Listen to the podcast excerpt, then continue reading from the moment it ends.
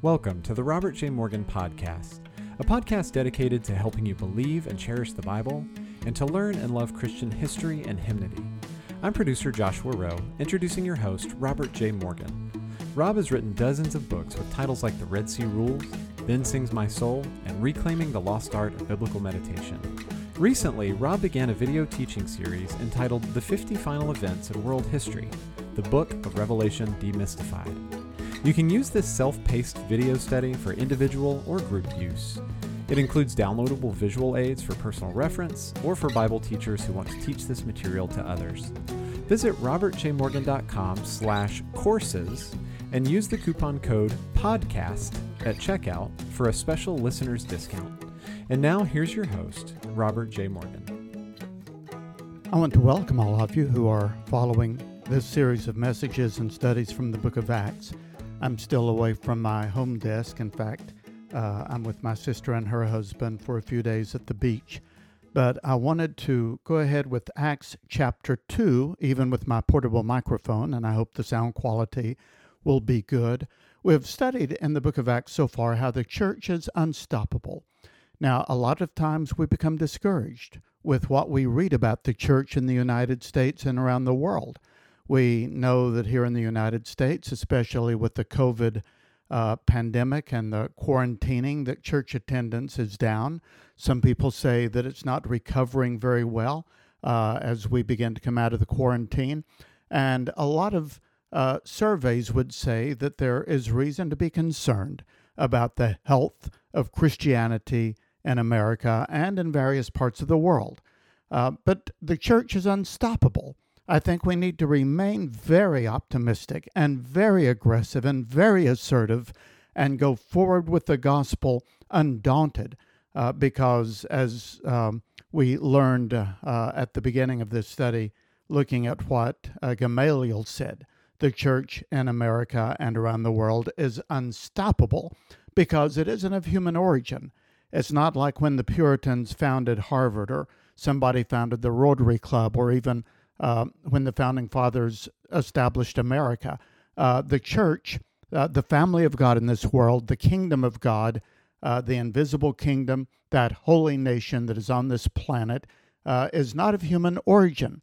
It was started by God, and Jesus said the gates of hell cannot prevail against it. Well, the birth of the church uh, is in chapter 2 of the book of Acts on the day of Pentecost. Now, my professor, James Hatch, would say the church was conceived in the womb of Judaism in Acts chapter 2 and actually born in chapter 10 when um, uh, the church became international at Caesarea. And there is a strong case for saying that. That's the way that we'll put it in our uh, progress of redemption studies. But um, typically, we say the church had its beginnings on the day of Pentecost. So let's turn to Acts chapter 2 and we'll look at this. It says, When the day of Pentecost came. Well, what is the day of Pentecost? Why did God choose this day for the beginning of the church? Uh, I remember about a year ago, a man came up to me in New York at a recent at a speaking engagement I had there, and he asked me that question. Uh, he said, "Why didn't or why don't the churches in the United States celebrate the day of Pentecost the way that they do overseas?"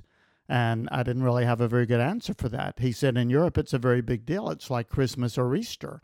Uh, school is let out, it's a public holiday in a lot of European countries. Um, it is the beginning of the church, and I wonder why Americans don't celebrate it like that. Well, I've been thinking about his question. In the Old Testament, when Moses was leading the Israelites through the wilderness, the Lord established a calendar for them. He was creating a nation for this population of liberated slaves. And of course, every nation needs its calendar, its holidays. Um, America has an annual calendar with patriotic holidays and with religious holidays and certain days of the year when we do this or that and helps us uh, it helps us to organize our lives and gives us a sense of unity.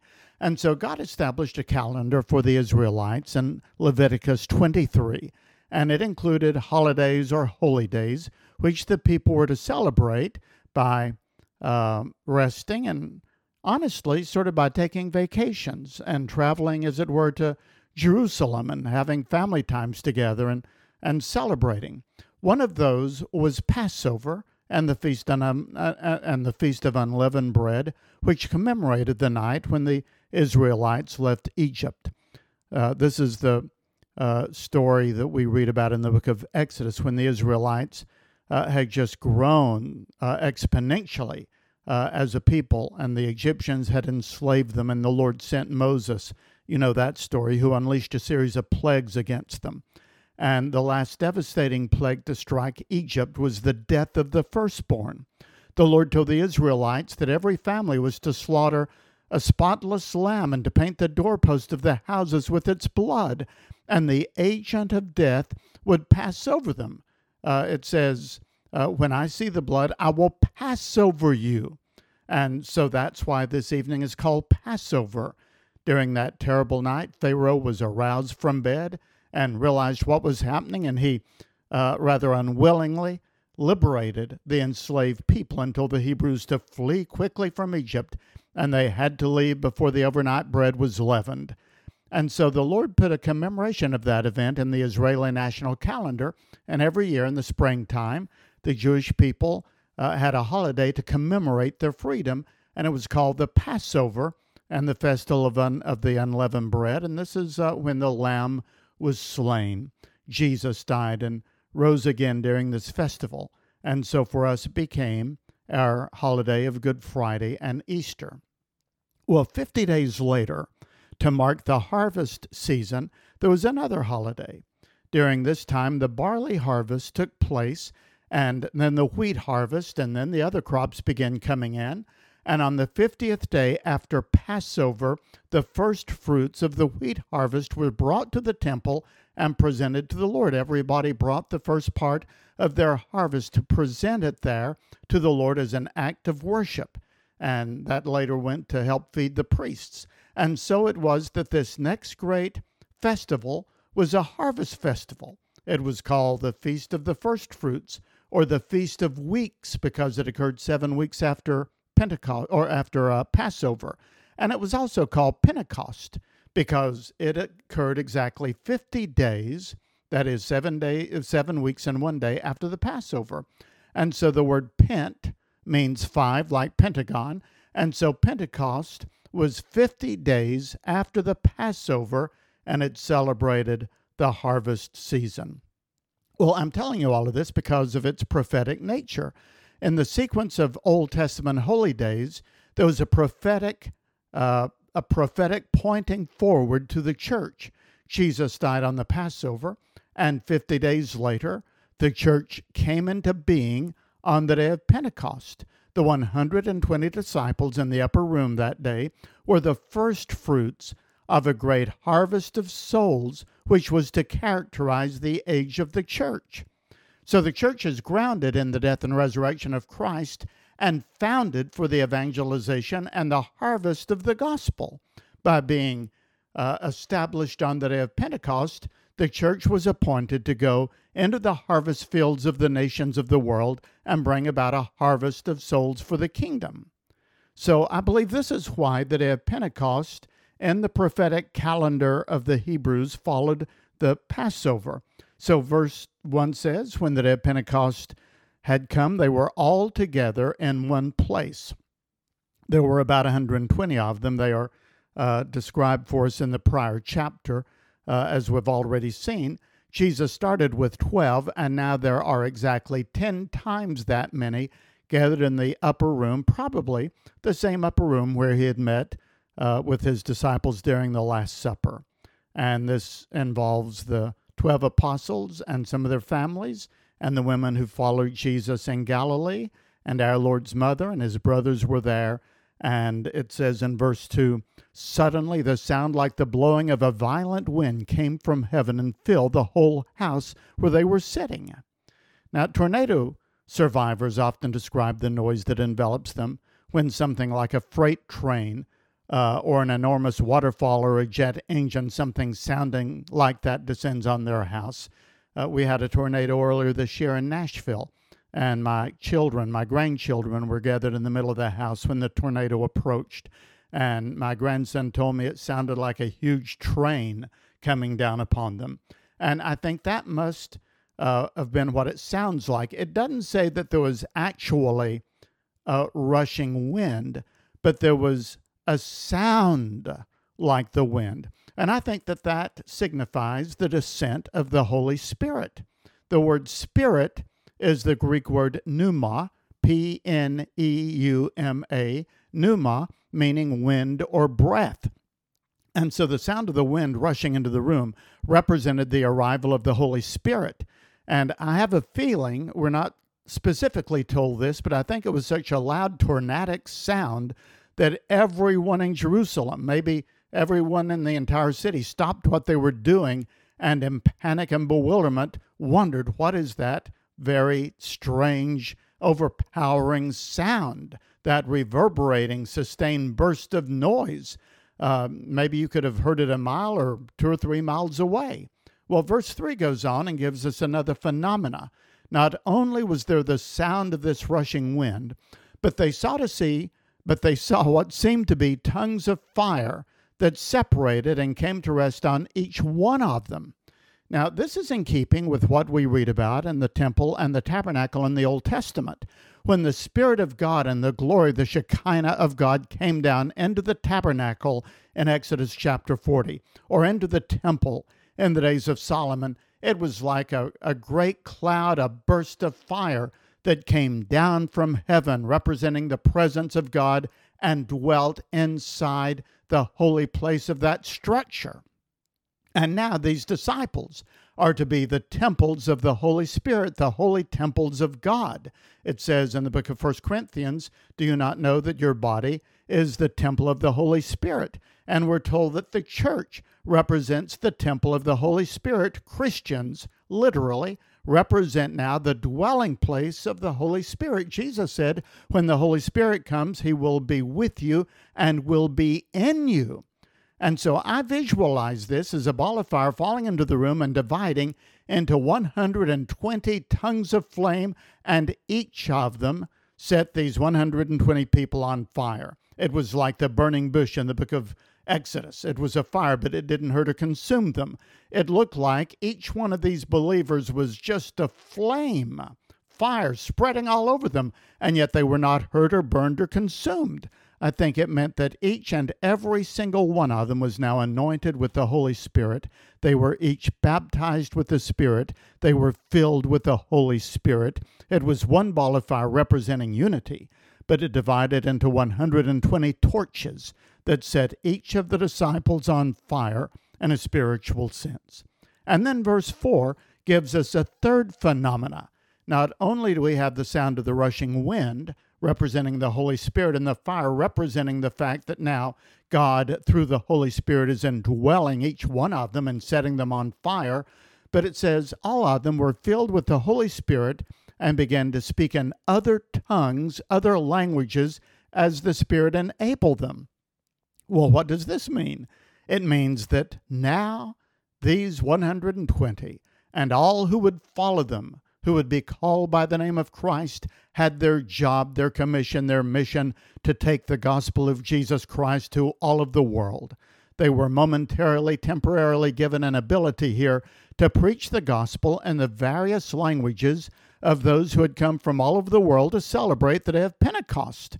It says in verse number 5 Now there were staying in Jerusalem God fearing Jews from every nation under heaven.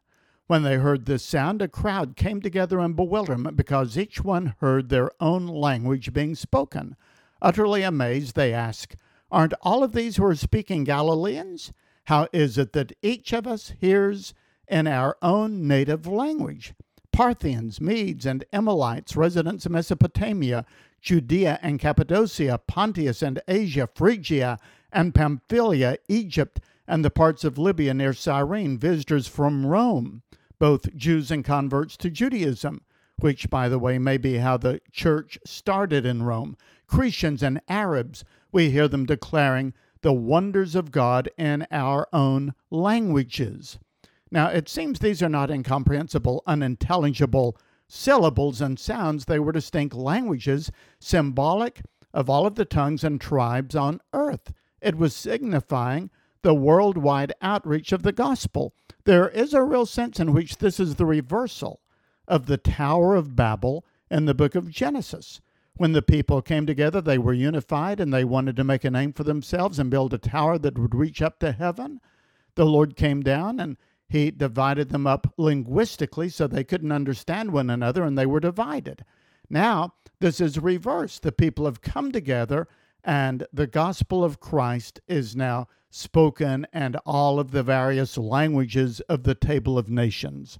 And so there were three great phenomena the sound of the wind, the tongues of fire, and the gift of languages. It would appear that none of these three phenomena lasted for long. This was the beginning, in other words, of a new dispensation. This was the initiation of something new that God was doing. But what the phenomena signified will remain until the church is taken up in the rapture at the end of time. The wind represents the uh, downcoming of the Holy Spirit, the pouring out of the Holy Spirit upon the church. The tongues of fire represent the anointing power and the indwelling of the Holy Spirit, and the languages represent the compelling purpose of the Holy Spirit to take the gospel to the ends of the earth. Now, this is true for us individually. It's true for us collectively. It's true for our church overall, your church, my church, our church. But I think that when we come to the Lord Jesus Christ, we become a part of the church we are instantly and automatically a part of the body of Christ. It's not like joining the Glee Club when you're in high school. When you come to the Lord Jesus Christ and join his church by becoming a part of his family, then you are suddenly stepping, as it were, into the upper room and being consumed by the anointing, indwelling presence and power and purpose of the Holy Spirit at the exact instance that you ask. Jesus Christ to come into your life as your Lord and Savior, the Holy Spirit accelerates into your life like He did in that upper room. You may not hear the sound of the rushing wind, you may not see the fire, you may not speak in another language, but the Holy Spirit instantly occupies you and comes to live within you, and as it were, sets you on fire and gives you a, pur- a purpose and a power in your life and he wants you to take the gospel all over the world. Well, this is to me the great meaning of the day of Pentecost. And it's what makes the church different from every other institution uh, in the world. This is why the church is unstoppable. Let me conclude with a story that I read many years ago that I've never forgotten. It was about a wounded German soldier who was ordered to go to the military hospital uh, in Germany for treatment. And when he arrived at the large and imposing building, he saw two doors. One was marked for the slightly wounded, and the other said for the seriously wounded. He entered through the first door, and he found himself going down a long hall. At the end of it were two more doors, one marked for officers and the other for non officers. He entered through the latter and found himself going down another long hall. At the end of it were two more doors, one marked for party members and the other for non party members. He took the second door, and when he opened it, he found himself out in the street. Well, the soldier returned home, and his mother asked him, How did you get along at the hospital? Well, mother, he said, to tell the truth, the people there didn't do anything for me, but you ought to see the tremendous organization they have. Well, that's the way that a lot of organizations are, but that isn't the way the church is. The church has a distinct, unstoppable purpose that genuinely, truly helps those who come and seek help at the cross. There's an old hymn that says, All is vain unless the Spirit of the Holy One comes down. And when I read the New Testament, I realize how very much we're dependent on the Holy Spirit who lives within us and is among us.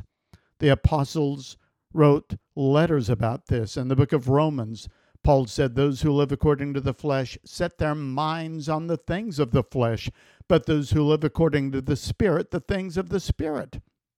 And as I alluded to earlier, the book of First Corinthians says, Do you not know that you, speaking plurally of the church in Corinth, you are the temple of God and the Spirit of God dwells within you? And then later he says, Do you not know that your body is the temple of the Holy Spirit, speaking individually to the believers, who is in you, whom you have from God, and you are not your own? The book of Second Corinthians says that we should keep our eyes focused on Christ because the Holy Spirit within us is in the process of transforming us into the image of Christ from one degree of glory to another. The book of Galatians tells us that the fruit of the Spirit is love and joy, peace, patience, kindness, goodness, faithfulness, gentleness, and self control. The book of Ephesians tells us that we are strengthened with all power in our inner being by the Holy Spirit. In 1 Thessalonians, we are warned do not quench the Spirit. The book of 2 Timothy tells us that God has not given us a spirit of fear, but He has given us a spirit of power and of love and of a sound mind. And in 1 John, we're told, We know that we abide in Christ because He has given us of His Holy Spirit. And the last book of the Bible, and the last chapter of the last book of the Bible says, And the Spirit and the bride say, Come. In other words, the Holy Spirit works alongside the bride of Christ, the church, saying to the world, Come and take the water of life freely. Every day, I ask the Lord to fill me with His Holy Spirit. I know the Holy Spirit lives within me because I've trusted Christ as my Savior. But I'm concerned because I want Him to absolutely control every part of my life and to empower me and to have every area of my life under His governance. The great question isn't how much of the Holy Spirit do we have? The question is how much of us does the Holy Spirit have? Well, this is the great lesson of the day of Pentecost that on this day, representing the beginning of the harvest season, these 120 in the upper room, who are the first fruits of the great coming harvest, were given a special anointing of the downpouring of the Holy Spirit. Jesus had returned to heaven, he had ascended back to the throne. He could no longer be just at one place at one time and do all that he wanted to do in this world. And so he ascended up to heaven and he asked the Father for the gift of the Holy Spirit and he poured it down upon the church and baptized the church. And these three phenomena represents what the Holy Spirit now does in and through the church here and around the world, and it's true for you and for me. We need to be filled with the Spirit. Make this your prayer. The Bible says if we know how to give good gifts to uh, our children when they ask us, how much more does the Father know how to give the Holy Spirit to those who ask Him? Make it your daily prayer to be yielded and surrendered to the Lord, and to be filled with the Holy Spirit as He makes you into the image of Christ and sends you out with the gospel. You never know when someone looking at your life or seeing your demeanor or hearing your words or watching your witness lived out will be the next person who will come to know Jesus Christ as Savior. The day of Pentecost is the beginning of this great work that was God's surprise to human history, the beginning of the church. Well, next week we will pick this up in verse number 14 of the second chapter. But I thank you so much for listening to this podcast today. It was produced by Joshua Rowe and Clearly Media, edited by Elijah Rowe. Special music is by Jordan Davis. And for more information about the resources that I have available, then please check out my website, robertjmorgan.com, and for my daily one minute sermons through the Bible minute by minute, go to my social media, Robert J. Morgan Ministries. Until next time, may the Lord bless you till we meet again.